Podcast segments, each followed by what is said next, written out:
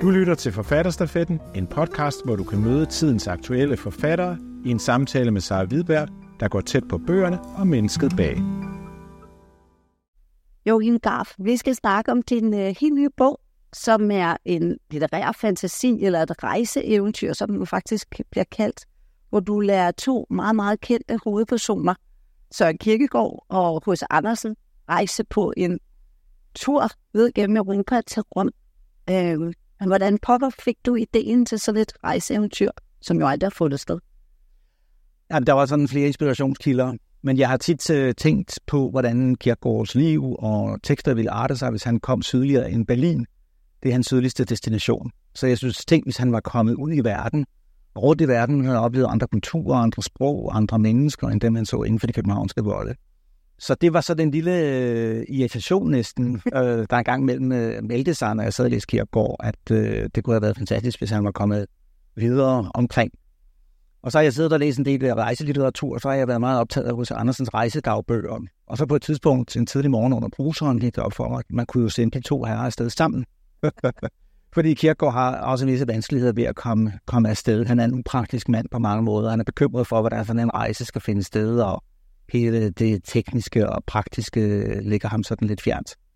Og så forestillede jeg mig, at han kunne måske rejse sammen med H.C. Andersen, som jo er en dreven herre, en globetrotter, som kender Europa særdeles godt. Og de skulle så sammen til Rom. Det var destinationen, og det kommer de så. Ja, og hvorfor er det lige Rom, der drager i den her tid? Jamen, Rom er jo en formidabel by, og Andersen har været der og været meget begejstret for Rom. Han har været der 4 gange, og han har skrevet meget henført og flot om Rom, og det vil jeg gerne tage udgangspunkt i. Han har også deltaget i det romerske karneval og sådan noget. Så der var nogle tekstmæssige grunde til at diskutere til. Og så vil jeg også gerne selv på en lille research-tur til Rom. Så jeg skal altså meget glimrende påskud til det. Ja, fordi vi kommer rundt i Rom også, ja. I romanen. Og for os, som har været der, så er det faktisk ret sjovt også at føle deres spor. Ja. Du har jo forsket i Søren Kierkegaard i mange år, som psykolog. Men hvad var det, der ligesom fik dig til at se ham som en pendant til H.C. Andersen? For det har man jo ikke. Han var ikke dyrket på samme måde, nej. Altså det, jeg så gjort her på mine ældre dage, der har jeg læst mere af Andersen, og specielt hans rejsedagbøger, som sagt, og dagbogsstof i det hele taget. Jeg synes, han er en formidabel skribent også der. Altså det er jo to helt suveræne skribenter, som alene i kraft af deres sproglige mesterskab på en eller anden måde hører sammen. Så er der også to globale danskere, måske de eneste to, vi rigtig har. Og så kender de jo faktisk hinanden. Altså vel er det fiktion, men det er også andet og mere end bare fiktion. Det er også et forsøg på at rekonstruere nogle af deres relationer. Og den allerførste bog, som Kierkegaard skriver, det er ikke enten eller, som han selv plejer at anføre som forfatterskabets begyndelsespunkt. Nej, det er en lille mærkelig bog, der kommer i 1838, som hedder Er han endnu levendes papirer, udgivet imod hans vilje. En lidt kryptisk titel, må man sige, som dækker over cirka 80 siders meget, meget kritisk gennemgang af H.C. Andersen. Ikke som eventyrdigter, men som romanforfatter. Og det bliver Andersen dybt ulykkelig over. Han må tage et kølende pulver og sådan noget, da han har orienteret sig i den recension, der udkommer som bog på et tidspunkt. Så de kender hinanden, og de kender hinanden fra forskellige møder rundt omkring i København, Musikforeningen og sådan nogle steder, har de formentlig også mødt hinanden. Men der, hvor de så for alvor kommer i berøring med hinanden, er, da Andersen i 1848 sender Kierkegaard et dedikationseksemplar af sine eventyr. Og Kierkegaard kvitterer sig året efter med et eksemplar af enten eller i anden udgaven. Så der er sådan en forbindelse mellem dem, og jeg hele tiden syntes, at de på en eller anden måde også spejlede hinanden. Altså, de har jo et skæbnefællesskab, dels gennem deres kunstneriske virksomhed, som er så beslaglæggende, og dels derved, at de jo lever enligt, ganske vist omgivet af en mængde mennesker, men de gifter sig ikke, de får ikke børn osv. De lever ikke et almindeligt familieliv. Og så spejler de hinanden på den måde, at de jo er hinandens modsætninger, men de også genkender modsætningerne i hinanden. Altså de er begge to meget sammensatte personer. Og den sammensathed, synes jeg, var spændende at få skrevet yderligere frem, også fordi det er jo noget, som kendetegner en moderne tid. Også vores tid, ikke? Hvem er jeg? Altså hele identitetsspørgsmålet er et spørgsmål, som ligger dybt i dem begge, og som de begge kæmper med gennem deres kunst og gennem i deres dagbøger osv. Det er ikke sådan fastlagte entydige personer. Det er hele tiden personer, som også er meget kort tid om at komme fra den ene ekstrem i deres personlighed til den anden ekstrem. Det kan ske altså på en side, eller i en dagbogsoptegnelse, eller nærmest i en sætning. Ja, for det er jo virkelig underholdende, og særligt hos Andersen har vi jo rigtig mange dagbogsnotater fra, som får også et bog, et indblik i, hvordan han er, når han er i en rum, ikke? Jo, det må man sige. Altså Andersen er jo i sine journaler, sine dagbøger, i sine almanakker hudløst ærlig. Han meddeler sig til eftertiden om sin dårligdomme, sine glæder, sin sorg, sin skuffelse, sin ergerrighed, men også sin generøsitet og sin enorme sensibilitet. Altså også sin evne til at se situationer eller indfange noget, han har observeret på en særlig sproglig, elegant måde, hvad Kierkegaard også kan. Altså Kierkegaard er også eminent til at gå rundt i Kongens København, tale med Gud og hver mand, eller i hvert fald hver mand om næsten hvad som helst, og så komme hjem til sin pult. Han har knap nok fået hat og frakke af, før han så står og skriver noget, som er et lille, smukt stykke, næsten guldalderlyrik. Altså meget poetisk og meget fint sanset. Så de er begge to meget sensible, meget sensitive, men jo også på den dårlige måde, fordi det kan jo også slå om i en narcissisme eller i en eller anden form for dårlig selvoptagethed. Men de har også begge to den gode selvoptagethed. Altså man kan jo være selvoptaget på mange måder. Man kan være negativt selvoptaget, fordi man bliver narcissist. Men man kan jo også være positivt selvoptaget, for så vidt som man er optaget af, hvem er jeg egentlig? Hvordan bliver jeg den, jeg er anlagt til at skulle være? Det arbejder de jo begge to sådan meget intenst på at finde ud af. Ja. Jeg har jo sagt nogle gange, at i stedet for at tale om Kierkegaard, skulle man tale om mange kirkegårde, fordi der er flere af slagsen. Ikke? Der er jo både den lyriske, og der er den dæmoniske, der er både den dramatiske, og den sarte, og der er den læserinkluderende, og der er den, der skriver sådan, at læseren bliver hægtet af, og så videre. Ja. Andersen udtrykker sig jo også gennem sine forskellige eventyr i billeder, og i personer, og i skikkelser, som jo også kan godt være udparcelleringer af ham selv. Og er jo i det hele taget en person, der ligesom Kierkegaard tidligt arbejder med det, som man nogle stunder kalder autofiktion. Og det er helt tydeligt, at de lever af deres erfaringer, deres kriser, deres måske provokerer det lige frem under tiden en krise frem, for at kunne skrive videre. Ja, det er interessant at tænke på, at de var så fremstynget i deres form. Ikke? Jamen, de er jo moderne begge to. Ja. Det er jo også det, der gør, at de er fornøjelige at være sammen med, synes jeg. Ikke? De er jo moderne i den forstand, at de deler den moderne tilværelsesproblemer, og er jo meget fremsynede i forhold til, hvad presse kommer til at betyde, eller hvad naturvidenskab kommer til at betyde. Det er de også meget under tiden uenige om, også i bogen. Har et vidt forskelligt opfattelse af, for eksempel, hvad naturvidenskab kommer til at betyde for det såkaldte almindelige menneske. Der har H.C. Andersen jo en lidt mere optimistisk film. Han er super optimist, og Kierkegaard er super pessimist, for at sige det sådan formlagtigt, ikke? Jo. Absolut. Så det slår gnister, når de tæller. Det er ret sjovt, og der er også flere gange, hvor de følges jo ad, men indimellem så skilles det, og så mødes de igen, og så kan de have rimelig god stemning, og så andre gange, så bliver der lidt kold luft, ikke? Ja, jo. Skulle vi prøve at gøre en lille bid af roman? Det kan vi godt. Rejseeventyret. Ja, det kan vi godt. Altså det er på et tidspunkt, hvor de sidder og spiser middag sammen, de to herrer, og taler om folkestyret, det vi som oftest kalder demokrati nu om stunder. Og Andersen spørger så Kierkegaard, og med den øgede lighed mellem mennesker følger altså en øget misundelse.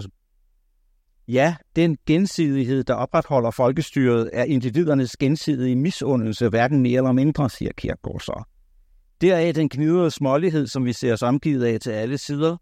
Deraf også den megen nippen og nappen, man møder i deres fortælling, nemlig den grimme ælling. Mere end noget andet gruer nutidens mennesker for ikke at være som de andre. Ubevidst forgruder man gennemsnittet, tilbeder midten og det middelmådige, og lægger tilsvarende til overordentlige og anderledes for had, hvad de jo selv har skildret som mesterligt i deres fortælling om den grimme ælling. Og der kommer det her kodeord, den grimme ælling, som viser sig at være det, der på en eller anden måde binder de to mennesker sammen. Altså de begge to er grimme ællinger, som i levende live har det rigtig hårdt, men som eftertiden jo så ophøjer til at være gyldne svaner.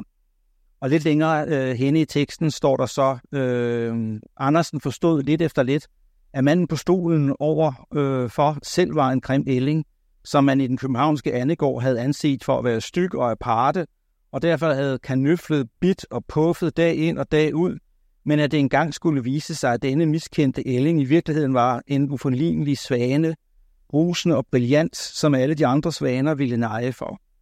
Med sit opredte hår og sin tætsluttende grå jakke, der udstillede en spinkle lidt skæve brystkasse og fik presset de smalle skuldre fremad, var der også noget ællingeagtigt over ham.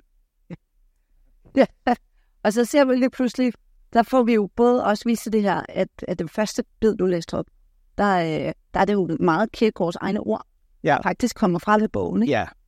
Hvordan du har brugt det inde i dialogerne. Ja, ja. Altså, det har jo været en bestræbelse fra min side. Altså, det har været, så at sige, et pædagogisk knep, ikke? At jeg gerne vil formidle kendskabet til Kierkegaard og Andersen, men jeg vil jo ikke gøre det professoralt eller akademisk eller tørt. Jeg vil gerne ligesom folde de forskellige udsagn og synspunkter ind i dialoger eller ind i en løbende romantekst. Ja, og det fungerer jo. Det bliver til sådan en ping-pong mellem de to. Ja, det har det i høj grad også været bestræbelsen på, ikke? Altså at få de der to mennesker til at mødes lidt efter lidt, men jo også indse, at de er forskellige. Ja. Og det, som er bogens, hvad skal man sige, mere opbyggelige pointe, det er jo, at de trods disse forskelligheder kommer til at holde mere og mere hinanden. Ja, heldigvis, kan man sige. Der er sådan lidt en forbrødring mellem dem undervejs. Ja. Ja, altså en forståelse af forskellighederne, men også en indsigt i, at lad os så sige det igen med den her grimme ælling, at det er den livsskæbne, som de på en eller anden måde har fælles, som gør, at de hænger sammen. Og alligevel er de også nogle stedige ret, ikke? For de kunne vel måske godt have åbnet sig mod den københavnske samtid på en anden måde, eller? Altså Andersen er jo en mere dialogisk person på mange måder end Kierkegaard er. Kierkegaard går hen og bliver meget monologisk, især den sene Kierkegaard. De er jo ens derved, at de begge to kommer fra ikke-akademiske miljøer. Andersen måske i særdeleshed. Kierkegaard er jo privilegeret i økonomisk henseende, er søn af en meget velhavende købmand, der dør i 1838, det samme år i øvrigt, som han debuterer med sin bog om Andersen. Og der er over Kierkegaard en stor mængde penge, så han kan leve hele sit liv økonomisk uafhængigt. Og det gør han også. Til sidst er der så ikke særlig mange penge, fordi Kierkegaard har hengivet sig til luksus, overflod osv. osv. Ikke? Så han er den privilegerede, økonomisk privilegeret, men han ender altså som en fattig mand, der kun lige akkurat til begravelsen. Begravelsen af hvilken Andersen jo er der til stede, når bisættelsen fra Vor Kirke. Men Andersen, han er jo en, der slider sig fra et meget, meget lavt socialt punkt op igennem systemet, og den kamp bliver ved med at sidde i ham. Det er også derfor, han under tiden er en slem snob, ikke? Fordi han vil opad. Han arbejder sig hele tiden opad, stræber, og det lykkes ham. Han tjener på sin kunst, han bliver berømt i samtiden, han bliver oversat til en række europæiske sprog i levende liv, noget Kierkegaard aldrig kommer til at opleve. Og så ender han som millionær i sådan mere traditionel forstand, og har jo hele tiden haft den her bestræbelse opad, men kan også under tiden hæde sig selv for sit arbejde på at komme til tops. Det er det begær. Ja, hvorimod Kierkegaard grænseoverskridende på den måde, at han jo i stigende grad omgås såkaldt almindelige mennesker. Altså Kierkegaard er jo på mange måder en kompliceret herre med at gøre. Han kan heller ikke altid sige sig at være lige let at læse. Men han elskede sådan set den menige mand, som han kaldte fænomenet, og gik rundt i København og talte med såkaldt almindelige mennesker, som han også giver penge. Mange af dem er jo fattige eller ubemidlede væsener. Og da han bliver begravet fra Københavns Domkirke, Vor Frue Kirke, den 18. november 1855, så er kirken propfuld af fattige, af udskudte, af forsømte og så videre. Hvilket i sig selv er et smukt træk, fordi de kommer for at vise ham den sidste ære. Men det viser jo også, at Kierkegaard faktisk har været en slags gadefilosof, eller gadeteolog, eller gadepræst, hvad man nu vil kalde det. Det er ikke bare noget, vi Kierkegaard-folk gerne vil romantisere frem. Det er noget, som er historisk faktuelt. At Kierkegaard var en person, som overskred grænser nedad, og som talte med almindelige mennesker om snart sagt hvad som helst. Ja, det er jo interessant det her med, at de begge to havde så tordnet, altså det på en eller anden måde passede overhovedet igen i det København, vi havde. Nej, det synes jeg jo, det er vidunderligt ved dem, og det synes jeg er en fantastisk kendsgerning, at vi har i dansk sammenhæng tre personer, som betyder rigtig meget. Vi har solisterne, det er de to af dem, og så har vi Grundtvig som den tredje. Og hvad kendetegner dem? De er meget forskellige. Men de er også derved, at de er ens derved, at de er outsidere. Ja. Altså, de står udenfor og kigger ind. Og de får aldrig rigtig fodfæste på de bonede gulve. Det bliver aldrig rigtig noget ved musikken er. Det lykkes Andersen til sidst, eller efterhånden. Men de slider for det, og der er jo ikke nogen af dem, der har tilknytning til universitet. Der er ikke nogen af dem, som sådan ligesom passer ind i det institutionelle. De bryder alle sammen på forskellige lederkanter med guldalderens forestillinger om op og ned og så videre. Kierkegaard ved at gå rundt i gaderne og så videre. Så vi har en dansk kultur, som baserer sig på outsideri, som ikke er sådan noget, man har valgt, men som noget, der er vejskab. Der må ligge enormt, kan man sige, kildemateriale bag at lave sådan en bog der. Hvor lang tid tog det? Ej, jeg fik, tror jeg, ideen for 5-6 år siden. Og så er jeg så gået til og fra og skrevet andre ting indimellem, fordi det skal jeg, og det har jeg også lyst til. Men det har taget sådan en 5 års tid, og det er rigtigt nok, der var meget læsearbejde. Og der var utrolig meget, man også gerne ville have med. Ikke? Så det har også været under tiden en lidt smertefuld proces at sige, jamen, det her, det kunne jeg vidunderligt også at fortælle læseren om det her, men det må vente til en anden god gang, eller slet ikke blive til noget. Ja, fordi du holder dig meget til fakta, ikke? Så man kan sådan set stole ganske langt hen ad vejen, udover at de aldrig har rejst sammen. Det er jo det, der ligesom er grundpræmissen, ikke? Altså, hvis man vil læse den bog, så skal man jo helst også gerne ville med på den rejse. Ja. Så det bruger jeg lidt retorisk krudt på at få læseren med på, ikke? Ja. Men det er da rigtigt, at den er jo det, som man sådan teknisk kunne kalde faktion. Altså den bevæger sig hele tiden mellem nogle faktiske, reale forhold, nogle kronologier, nogle biografiske omstændigheder osv. osv. på den ene side, og så på den anden side noget, som er fiktion. Noget, jeg har fundet på. Men jeg synes på den anden side, det er så åbenlyst, hvornår det er mig, der sådan fiktionaliserer, så læseren kan nogenlunde forlade sig på, når det og det ikke virker alt for vanvittigt, så passer pengene. Ja. Og noget af det, som de siger, er jo faktisk også lidt med. De er jo selv sære og mærkelige, og kan jo på alle lederkanter overraske. Ja. Selvom man har læst Kierkegaard i mange år, så kan man stadigvæk blive overrasket over noget af det, han siger og finder på osv. Så det er to af dansk litteraturs mest mærkværdige mænd, vi har med at gøre her. Og det er et fantastisk setup at få dem på en gang. Tusind tak skal du have. Ja, selv tak. Du har lyttet til Forfatterstafetten, en podcast produceret af Forfatterweb. Find flere samtaler der, hvor du henter dine podcast.